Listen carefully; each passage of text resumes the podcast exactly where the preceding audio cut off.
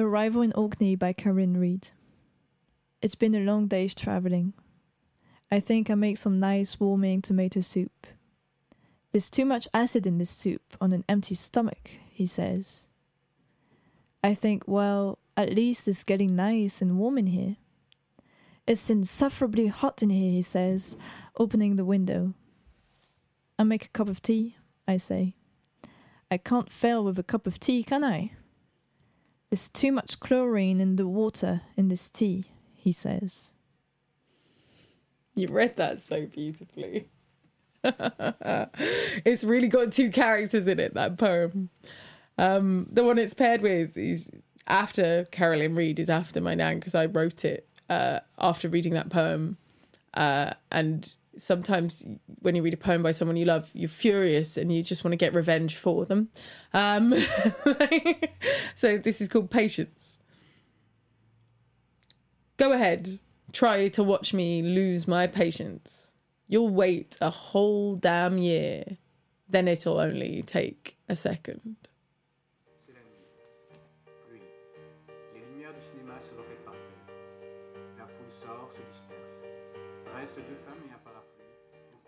Hello and welcome to another episode of Poetry to Your Ears. And today we're joined by Reanna Valentine. A new name. Yeah, indeed. We had them on the show under the name Wanting Inky Queer. Yeah. yeah. so this is the first time we've had it. Oh no, Heather. Yeah. Sprigs of Heather came on. So this is the Another second time. time. Mm-hmm. Yeah. Nice. So s- same poet, different poet. Isn't that the question? Yeah. Having different poet every day. Basically the same poet, roughly ish, kind of. Yeah. but evolving all But, the while. like yeah, like kind of going in a process of reowning myself was what the uh, what the name change was about. Partly just about being more publishable, but also about kind of reowning myself and my name and my family history and like not hiding behind a somewhat more anonymous moniker. Yeah, and that family thing is a big uh, factor of this new book that you, this new publication that come out because you Fragmented Light. co you're co-authoring it with Caroline Carolyn. Carolyn Reed. your Your grandma. Grandma. Nan. Yeah, my nan. Um, yeah, indeed. Both of us, our pen names are respectively her parents. Reed was her mother's maiden name, and Valentine was her maiden name, her father's name. So uh, my So it's family not are her- well represented on this book cover. That's not her legal name then? No, Reed? no. Um, she, when I was archiving her work, there were a number of different pen names, mostly due to changes in marriage. Um, only one of them, but still changes the name back in them days. And um, and then when I asked her a few months ago, what would your name be, your pen name, she settled on this, and I think it's absolutely the right decision. It's nice that her her mum's name is in there. Her parents were a bit of a power couple of the day, like ve- very, very lovely, very literary, very, uh, very impressive people, and it's nice that they they're on there. So how much did uh, your your grandmother influence your poetry? Your becoming a poet Uh, wouldn't be a poet without her, for sure, absolutely for definite. Like during, I, during your childhood. Um, no, because she was she was pretty secretive uh, about poetry. Um, like she'd send poems to people occasionally as gifts or kind of little kind of odes to them. Um, but she was one of those like I think there are a lot of poets, maybe even the majority of poets who are quite secretive about it and keep it close to the chest. You know. Um, and the only time I started seeing like relatively more of her poetry was in lockdown. We had we agreed to do a bit of a creative exchange, and I was like, "I'll send you, you know, a bit of origami or a print or a picture or something." At the time, I wasn't a poet, and you send me something back, and she said, "I don't know what to send you. All I've got is poems." And I said, "Poems are great. Send poems." So she sent me uh, two or three poems in that time, and we were kind of going back and forth. And she sent me a wonderful poem about a blackbird, and I sent her back an origami blackbird. And the origami blackbird is still on her mantelpiece, but I've lost the bloody poem. Um, poems on pieces of paper are hard to keep hold of. Um, very annoyed about that when looking when I was publishing this. Um, but yeah, we, we had that exchange, and then uh, between that and her sending me Mary Oliver's Wild Geese, which I had up on the wall where I tutor children, uh, that area, I had it up for months, and just that kind of um, that dawning idea of oh, like poetry is something my nan can do, and it's something Mary Oliver does in a very accessible way. Um, and this it never even occurred to me. You know, I hadn't read much poetry since school. It's not something that moves in the mainstream in a big shouty scene way a lot of the time. So like, it never occurred to me it was a thing I could do.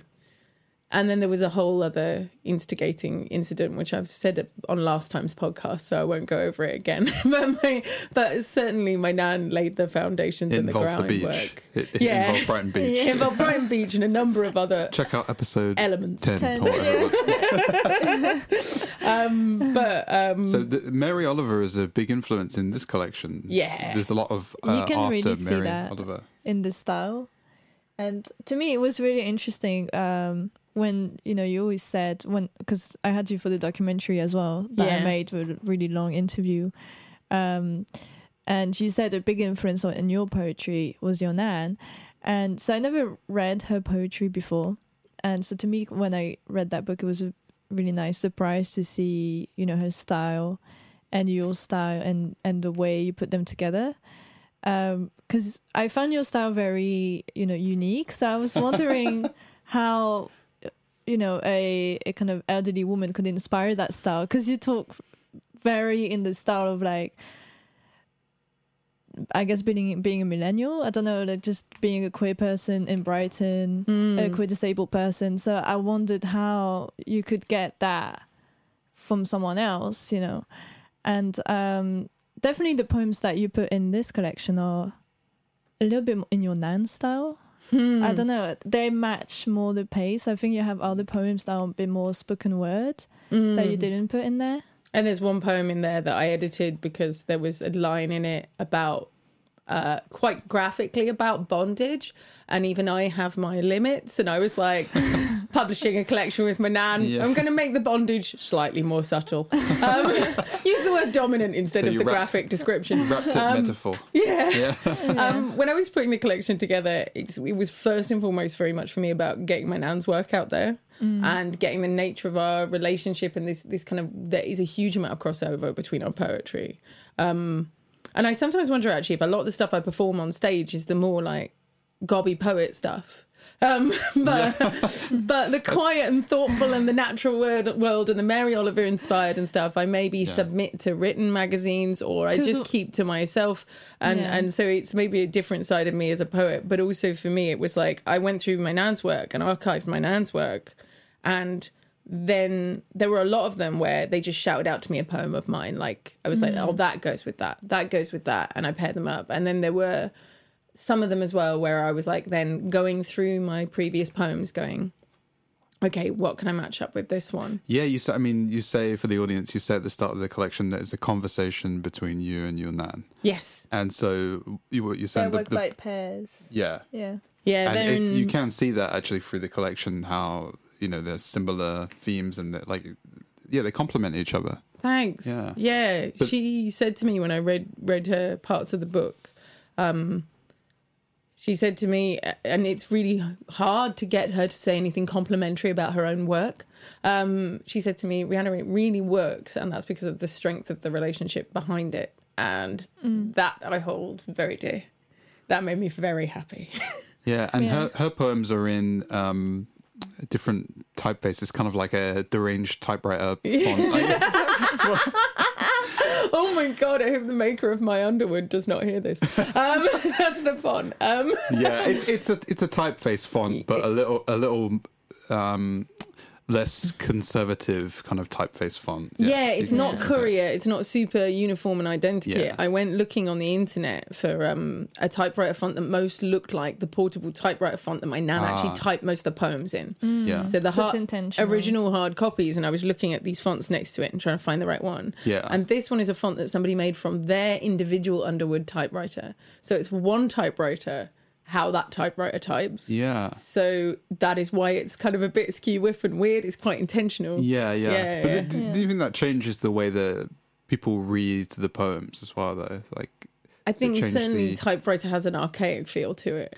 and and your one's in Garamond for the typeface nerds out there. Yeah. Uh, I didn't think we'd have a did you- conversation yeah, this about has gone in fonts, but is- Oh no, but you do think about it, don't you? And especially with this book where it alternated fonts in the in in the thing, it is it's partly meant to be a kind of older voice and a more modern voice. Yeah. Yeah. Because So I was aware of the time it. difference in the poems. A lot of hers were written 40 years ago. Yeah, but mm-hmm. con- I mean, conventionally though, you might have the more, you know, uh, beautiful cu- cursive font. Uh, not cursive, the, the more kind of uh, beautiful font to be with the, the older Yeah. poet, and the more Mm. the more kind of uh, reckless font to be with the younger poet. You know, Ah, so that's there- interesting. Mm. So it wasn't an intentional To kind me, of the typewriter juxtaposition. was, is definitely more ancient.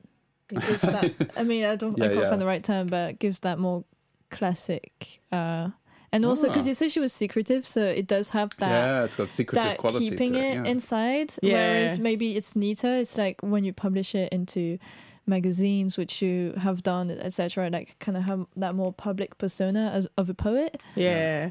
There's definitely that thing of like, these were mostly in this pink plastic, fo- like really un- inglorious, not, not, not like beautifully displayed or anything. Um, they were in this pink plastic envelope folder, you know, one of those button folders that's like a pound from WH Smith's. And it was like overflowing and they're all on incredibly thin paper because it's that old typewriter paper. And um and then some of them are just handwritten and her handwriting's so illegible. Like I'm one of the few people who can read it because we exchanged a lot of letters. But even I, when I found some, had to check a couple of words. Like um and so have you kept it, all then it was yeah no my my little brother has actually scrapbooked the originals into a big book which is beautiful because now we've got like scrapbooked Oh, that's really originals and then yeah. this is a more kind of produced version and this is less than half of her work is in here Mm-hmm. so she's got a big back catalogue but yeah she didn't show me any of that stuff like that big back i had no idea of this back catalogue that she was a poet Wow. like really Mm. the whole horde. until like a year and a half ago um i had an appalling breakup like a really awful like thought it was forever suddenly it falls apart and then you go and fall apart at your nan's house kind of like can't hold it together Yeah. breakup and she was like right reanna i have this heft Wow. of heartbreak poetry come on then let's read this and it really helped me because I was writing all this heartbreak poetry that, and I'd shown her some of it, and then she got hers out, and but also I just had no idea. Like she was hiding this Yeah. folder, and um, that like you know this enormous breadth of work, um, and then I it, from then I was like, we should do something together. We should do a paired project. But she was so nervous about sharing it and so resistant. And at the time, she was well, not so resistant, resistant sometimes. And at the chi- time, she was ill, and I didn't want to push it. And then when it came to the final uh, month of her life, because we lost her just over a month ago, um, I said, "Look, Nan, I could do this project. We could do it now, or I could do it after, or we could not do it at all. But if you want to see it, it's kind of now or never. Um, and she was like, Yeah, let's do it. And then she couldn't really do much of it. And I was really aware of the time constraints. yeah. And I was also like full time caring for her a lot of the time as well while I was doing it. But end to end, from archiving her work to sending it to print, was three weeks, which was insane to like publish a full collection when you've never self published before, you've never done book design, you've never done the printing. Yeah. And I had a huge amount of help from many wonderful friends, like, you know, um, Ollie, who's recording this, did all the text extraction for, on from her typewriter stuff, so that I didn't have to retype them. That they extracted into text. Lulu helped me navigate Mixam and the printing of it without smashing my computer. Like, and many other friends who are thanked in the back of there. It was kind of a, a bit of a team effort. I called in a lot of favors, Yeah. and um, so this is a this is a great tribute to your nun. Yeah. Thanks. It's it means a lot, and I think it's it's it, I think it represents us and her well. Um, and she unfortunately didn't get to hold the printed copy. It came three days after she died. Um, I rushed it through in every way I could. Yeah. But I did get to show her. I showed her the PDF it takes so copy, long to the print. cover. It- yeah, no, two the, weeks I think the printing was like two weeks and Yeah. I and I contacted them and I paid them extra, but still it's like one and a half weeks. And um but I showed her the printed copy and I read her at least half of the book. Um, though with some of it she was at various stages of responsiveness. Some of it was a couple of days before and she couldn't really speak anymore. But I knew she was listening because she made a noise at the end of each poem. Mm. And there's something really like profound and precious about an experience with a relative who is leaving you, who cannot communicate their needs, who you're caring for really intensively. She still somehow was breaking through all those palliative care end of life drugs and all the all the running out of energy and everything. Like and definitely was there listening because she wasn't making noises in the middle of the poems. She's making noises at the end of each hmm. poem. Like and So you read her the collection? I read her mm. half of it.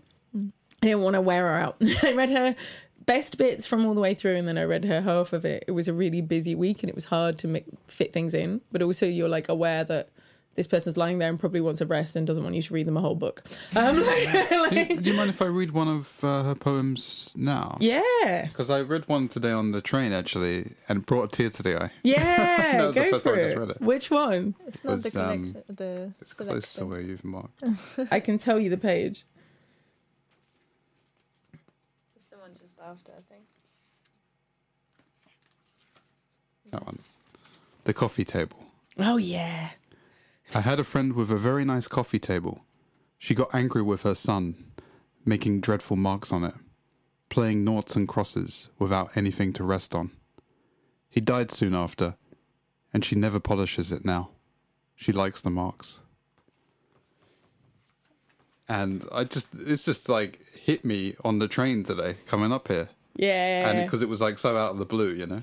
she uh is the master of the sudden punchy ending Yeah. like uh it's one of the things i realized putting this together is a lot of her poems pack this sudden punch and you're just like whoof wow and she was as a person a very gentle person and you know when you're a writer i think sometimes the only ways you can get out some of the big stuff like anger or punch kind of punchy stuff when you're quite a gentle person uh or like quite acerbic humor, maybe quite dark humor, is it comes out on the page.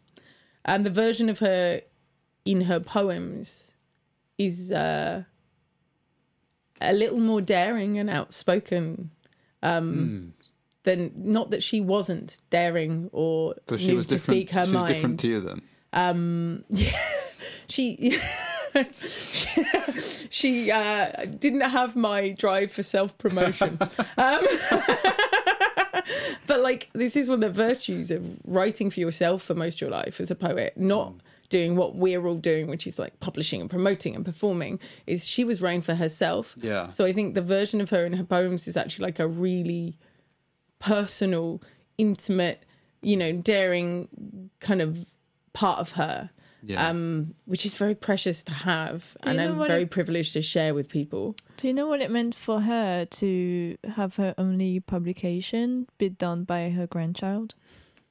I think at the stage we were doing it, I would have loved to check it with her more, but she just didn't have the the energy. Like there were many of her poems didn't have titles, and at first I got her to give them titles, and then she just didn't have the energy for it, and I and, and I'd give them titles. Uh, but that, I didn't have to do that for too many of them. But we got to that stage, and I said, "Look, Nan, do you want to read the manuscript? Because like here it is." And and she's like, "I trust you. Like go for it."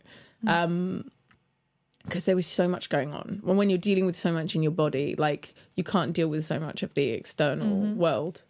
Um, but I think there was a we were very close, and there was a great deal of trust between us.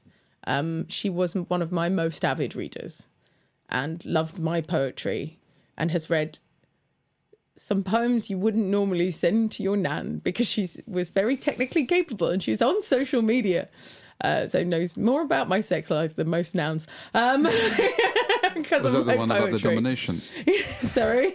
There's one in the collection, right? About Yeah. domination. yeah absolutely and um like it's uh so i think she she knows what kind of poet i am and the kind of stuff i put out there and one of the things i would say to her was like you know by contrast nan you're going to look very literary and proper. You know like so like it's not going to be if you think yours are embarrassing mine are much more embarrassing. Um but I th- yeah no i was um I would have in some ways liked to work on it with her more, but I think it was just something that she wasn't able to do. But what what I did, I worked on it with her in mind and with as much communication with her as I could and reading it to her afterwards and and never got anything but good feelings and um one of the wonderful things about doing it while she didn't get to hold the physical copy um one of the main reasons I did it and in such a rush as I did it was problem with being a secretive poet and I say this to any secretive poets listening as well is your only audience is your own self-critic and I have voice memos from her from like a Hmm. month or two before her death saying, "Oh, my poems are rubbish. Don't Hmm. bother with them. They're rubbish." And and like yeah, sometimes having the exterior opinion helps you think better of your own poetry. Actually, Yeah, no, we're so harsh on our own stuff. And especially if you're someone who she was tremendously modest. Like I used to joke like chronically modest. like um and one of the things I wanted to to give her in doing this process was to be proud of her work. And I sent the the draft of the manuscript to lots of people I know, lots of poets, and the people who got back to me, Lulu, you did, and Kofi Achina, who I love and adore, uh, who's we had on the show as well. yeah, and he might be doing some of the readings with me in London. Might read Nan's poems, hopefully in London. Um, and uh, and Becca Audra Smith, you guys got back to me with these beautiful reviews, and I sent them to her. And yours was the first one I sent to her, Lulu, and mm. it brought her to tears. She was so. So, like, she'd never heard anyone other than me, who she thinks has to say it because I'm her grandchild. She'd never heard such validation for her work. And so mm. in the final like week, two weeks of her life, she was saying things like, well, I'm quite good at kind of writing little vignettes. I'm kind of this I'm all right at, and that I'm all mm. right. And like that, it is never too late. You're 79, you're really ill, it's your final weeks. It is never too late from a lifetime of saying it's rubbish to like being proud of her work. I was so pleased. And uh, beyond that, for me now, the collection is really about sharing pieces of her with the world because she was the best person I knew. She's one of the best pe- people I'm ever going to know. She's irreplaceable. And like, I got so much of her. I was so very, very lucky. And I just want to be able to like share that a little. Will you be performing her poetry live? Or are you saying Kofi or So friends of yours will be? I've already done one reading where it was just me at the feminist bookshop uh, for FemFest, and that was lovely and precious. And for me, it's actually lovely to read out her poetry. And it's surprising how much it feels like reading out my poetry. Like I've done other cover versions before, and it doesn't feel like this. There is there is very internal joining threads between my nan and I, and the way we write. Um, and and also just don't I just don't feel like entirely like I'm performing somebody else's work. It's a strange thing, maybe having worked with it so closely, but also we were just very similar people in many ways.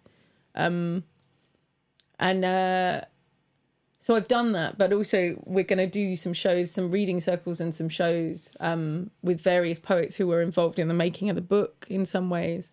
Um reading my nan's poetry because I think there's something beautiful about having the two voices and it really being a conversation on the stage. Yeah, yeah. And that's also quite unusual. You know, we've been to a lot of poetry nights. Usually it's one person on the mic. And I love collaboration. I want to work with people and I want to try and get um every time we do it I'm going to try and get the poets to bring some of their own poems as well and broaden out the conversation. Um I'm really excited about that. I'm just kind of I'm kind of getting it getting it together and getting it sorted slowly. I've been dealing with with grief and funerals and things and uh, yeah no if anybody wants us to come do that show you know do get in touch with me at Reanna Valentine on most social media do do find me and I will come and drag one of my friends with me um, or find a friend in that town um, So the collection's called Fragmented Light. It's called Fragmented Light. and um, so the poem Fragmented Light in there is Yes. that's by you. Nope, that's my nan's. That's in Oh, typewriter. nan's. Sorry, that's the only thing I did. I decided not to put our names all the way through because I wanted it to be a flowing conversation. So anything in typewriter font is my nan's. So Should we read it? Yeah. hers is the title poem. Always comes first, and it was written about a breakup. This, and I realized after she died just how much it speaks to grief. Like, it's. I found it. This is a poem I found tremendously helpful in the last few weeks. Yeah. Yeah. Do you uh, could you perform it for us? Or? Yeah, I can read please. it absolutely. As long as you don't mind possible crying, it's all good.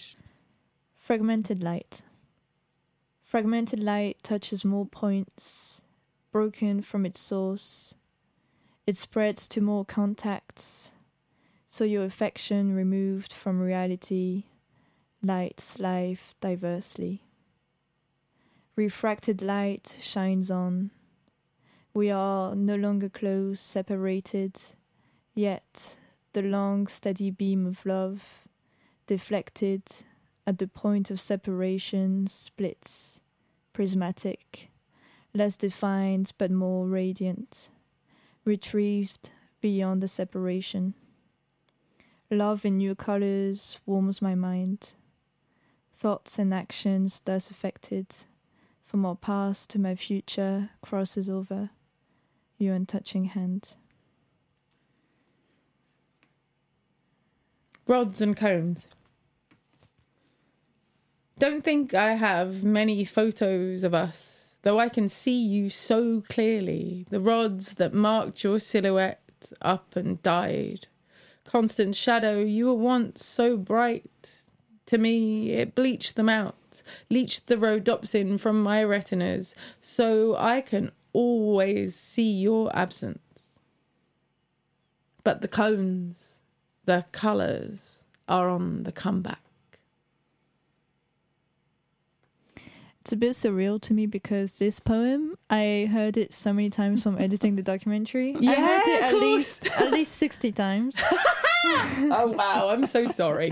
Um, and there was a point where it just it was just with me like when I was making food and stuff like just I had the voice. I, I think Editing um, is like that, so yeah, I, yeah. but I think seeing it in the context with um with your nans, it has a different meaning Yeah, putting it it it- together. it's really interesting. it's it's you know the the the light, the images of light and the metaphors with Mm. human relationships. I think they the, these go really well together. And Yeah. it gives. Yeah. And I mean, I heard this. I've heard uh, your rods and cones poem uh, before as well, but it really does add a new uh, perspective to it. And this it's, is it's one of those poem. pairs where I'm of the strong opinion that my Nans is by far the better poem. However, it was a po- it was a pair that jumped out to me because I was like, um, it's it was just a really natural pairing. You're like, okay, so we've got a breakup, we've got loss, we've got a bunch of Yeah. metaphors about light and the eye. Like it really, it was, Yeah. and it was kind of weird. We've both written these in parallel, forty years apart, and they're so freaking similar. it's so interesting because usually in a poet's work, like some words come back, uh, you know, in different circumstances. Like there's like like color that would show up in different poems, Mm. and these they they show up in two different poets. You know, yeah, instead it's like a conversation. that was one of the wonderful things on. about doing this project and i kind of knew would happen because the when i proposed the project to my nan i was like we have all this commonality it's kind of weird across our poetry how much it's similar when we hadn't seen each other's poetry when we were writing it um but then when I came to do it as a process, just how easily the pairs fell together, and Yeah. then how easy it was to arrange the pairs into a flowing conversation that forms the whole book, was a surprise even to me. Yeah, is there? This might be a, a bit of a strange question, but is there a, a narrative then that forms in your mind, or a very loose one? I don't know at the start there's there's a lot of poems about water, Yeah, right? And uh, when I when I started reading this collection, I was like, oh, there's a lot of sea poems here. There's a lot of- Well, yeah. that's my review actually. Yeah, no, that- yeah. Re- your review's beautiful. It's so What's your- Yeah, poetic. shall I Read read your it? review, So yeah. Yeah. it makes sense I've with that. previous as well. A meditation on escaping a marriage, on escaping womanhood, on being guided through life by the sea and the forest. Salty water might not be pleasant in tea, but it makes for a place to swim. You wrote that? Yeah. Dude, oh my god! Like when you sent it, I, I showed it to a couple of people. I showed it to Jamie who edited it. I showed it to Ollie and and me. I made me cry, and we were like, "Whoa, that's what they Lulu killed this Yeah. review!" Like, I like I didn't see that. That was great. for me, having somebody else like knit together the way my nan and I write, um, so poetically and and, in and in such a oneness, like it was a really beautiful moment. Uh, I really appreciated it. Mm. But yeah, that that rods and cones is written about the breakup that I went to see her about that made her show me all her poetry. Oh wow! And most of her poetry about so longing much- was written about a single breakup as well. so much history in in all of these poems. You know, Yeah. it's like when you just read it, there's no way we can understand all of that's what is going Ah, through. This, this you know? brings me to mind of one of your poems, actually. Oh, okay. Um, it's called. Yeah, it, it makes me want to do more reviews. You know, we wanted to do more reviews anyway as Mm. part of Poetry to Your Ears. Oh, we But should to think of the impact that reviews can have, it's. I didn't think it. Yeah, no, It's it's, a beautiful me, thing. You did a great thing. What did I put on the back of yours? The direct poetics of hairy asses. Yeah. I enjoyed pl- I enjoyed writing that. It's really fun to write. it's nice to respond. It's like uh, poetry can be quite solitary and like Mm. reviewing each other's stuff and, and promoting it is one way to collaborate. But I would like to explore more collaborative work because I think you get so much more when you're bouncing off each other's ideas, words, history, all of it, you know? Such different approaches. Heya! I hope you're enjoying listening to this episode. This episode is sponsored by Write Bloody UK. They're an independent publisher that publishes bloody beautiful poetry books.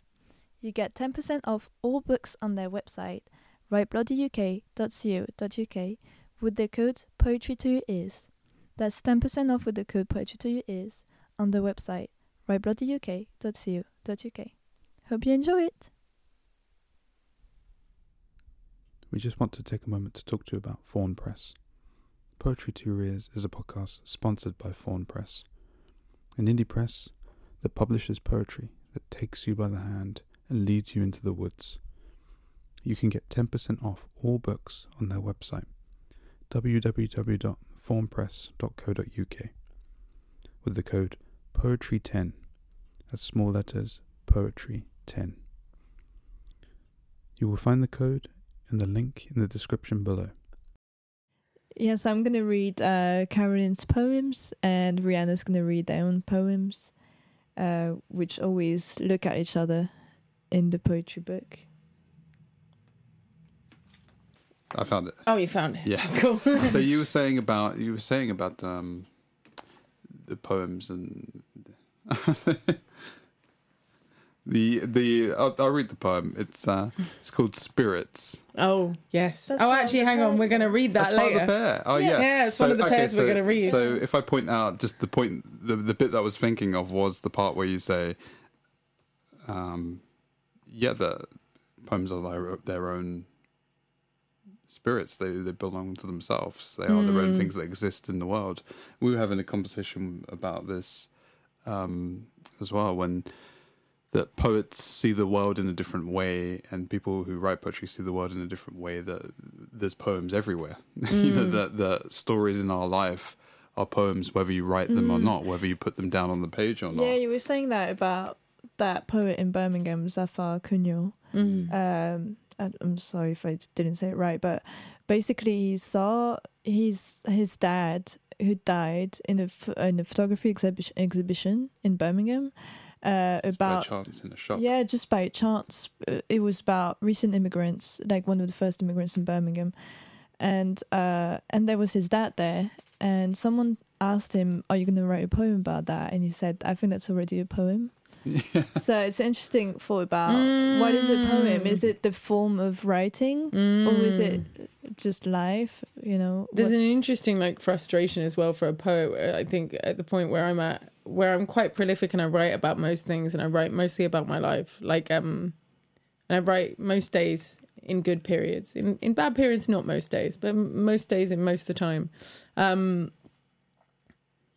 I by good periods, I mean good writing periods. Often the ones where I'm writing every day or when I'm miserable.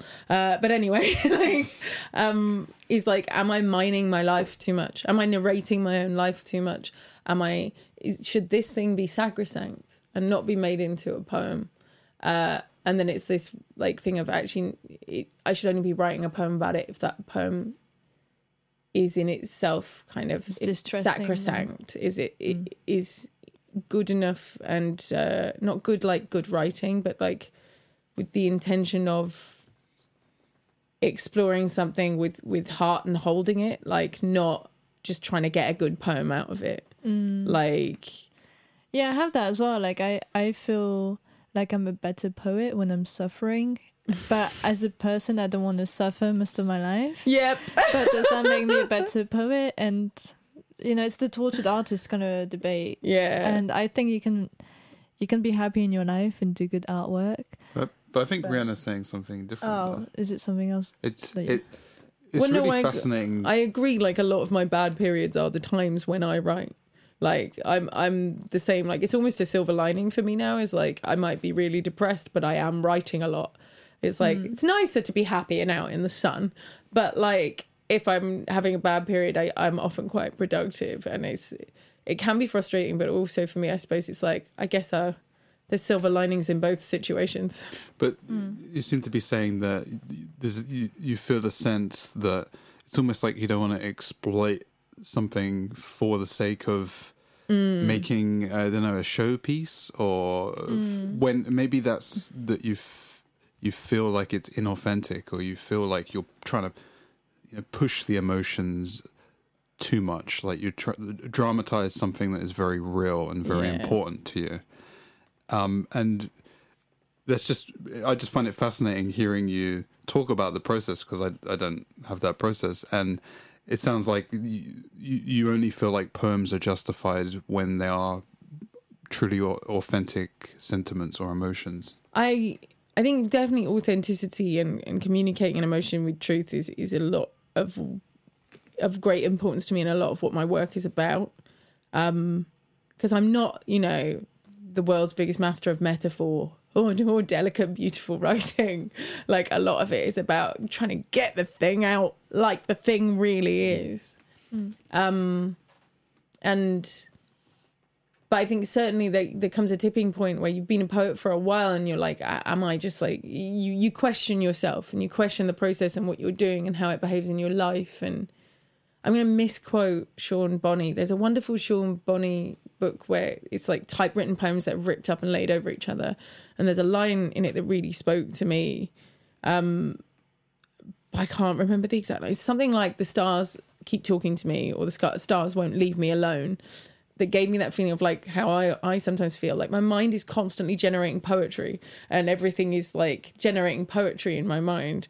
And sometimes I do kind of wish I could just switch it the fuck off. Like just like live my life and not narrate it. Um I, I think you know a lot of poets are kind of overthinkers maybe. I certainly am.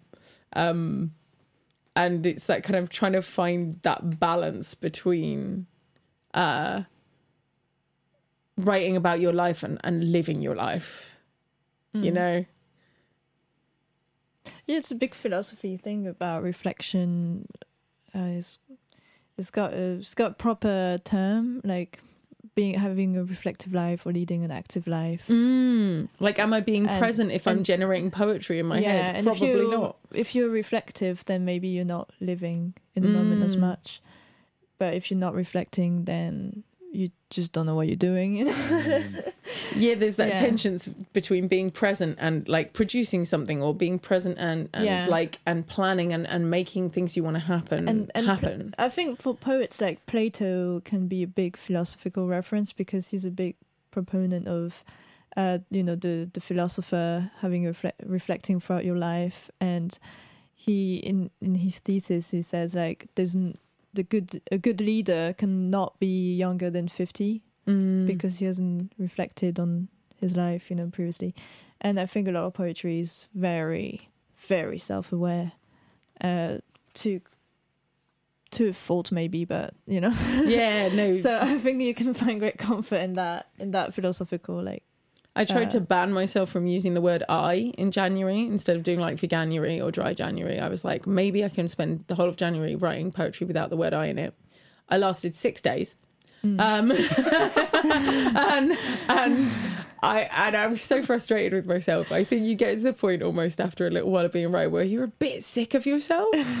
Like you're That's a, great. you're a bit like, oh for fuck's sake, I'm I'm very I've said to my like poetry group who I mm. see every couple of weeks, like I'm like, I'm really like would like to escape myself mm. sometimes and mm-hmm. write about something else. But even when we're doing translation poems, it ends up being about my recent grief or something. Yeah, but um, it Um, can be a different eye as well. It doesn't have to be you. It can be a different version of you. It can be someone else through the voice of I. Mm. This is one of the things I that made me write spirits actually was I'd written a couple of poems that were in different characters and it's like this poem isn't me it isn't a piece of me just it's a, it's also its own little momentum its own little kind of dancing thing it's like you know it's it's through the filter of like an imagined person or a celebrity or a particularly dark Mm-hmm. aspect of my consciousness or whatever like it's not just It doesn't a part have to of reflect. me Yeah, your whole being. yeah absolutely Should we read Yeah, the let's hear it. Yeah. yeah Let's hear them. which ones are we reading Uh, your sins will find you out. yes and spirits. Your sins will find you out. Once, as a child, extraordinarily cross, I wrote all the swear words I knew on a scrap of paper and sent it up the chimney. Exercised, relieved, I consigned it to smoke. Dramatic, I thought, and satisfying. Next day, after school, I found the paper propped up centrally on the mantelpiece under the mirror. My parents, homing always with uncanny accuracy upon my sins, had found me out. Had they spiraled up to the smoke by the chimney to await its emergence, or had the wind itself laid it reprovingly and righteously at their feet as they came up the path? I threw it away very quickly, thus without doubt, proving my guilt.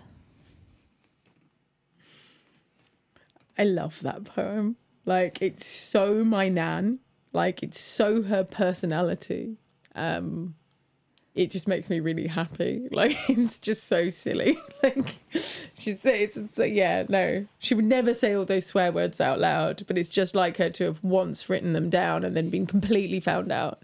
And i asked her and apparently her and her parents never spoke about this.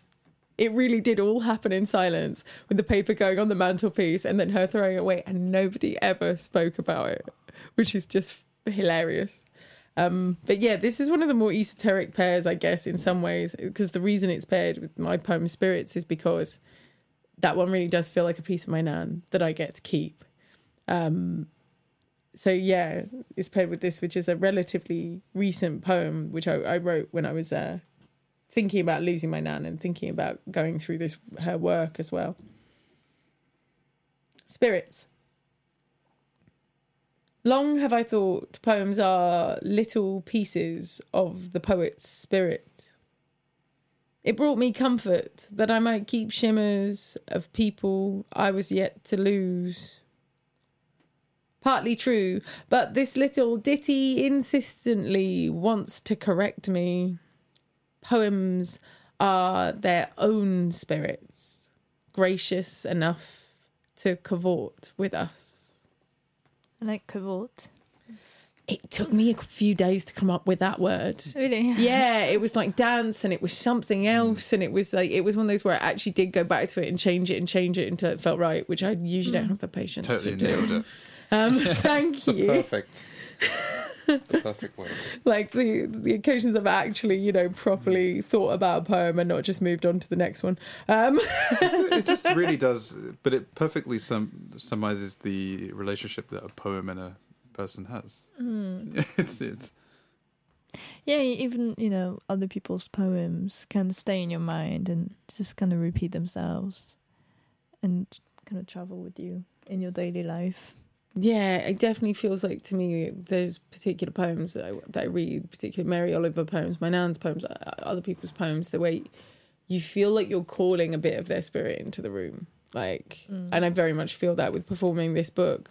But then it's also like the poem is its own little thing, its own little fairy, its own little, like, you don't want to be a narcissistic parent to all your poems and be like, you're just a part of me.